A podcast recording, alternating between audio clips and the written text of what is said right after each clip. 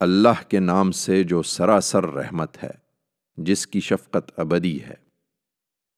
جب زمین ہلا دی جائے گی، جس طرح اسے ہلانا ہے، اور زمین اپنے سب بوجھ نکال کر باہر ڈال دے گی، اور انسان کہے گا، اس کو کیا ہوا؟ اس دن وہ اپنی سب کہانی کہہ سنائے گی۔ اس لیے کہ تیرے پروردگار نے اسے ایما کیا ہوگا۔ اس دن لوگ الگ الگ نکلیں گے، اس لیے کہ ان کے اعمال انہیں دکھائے جائیں۔ پھر جس نے ذرہ برابر بھلائی کی ہے، وہ بھی اسے دیکھ لے گا۔ اور جس نے ذرہ برابر برائی کی ہے، وہ بھی اسے دیکھ لے گا۔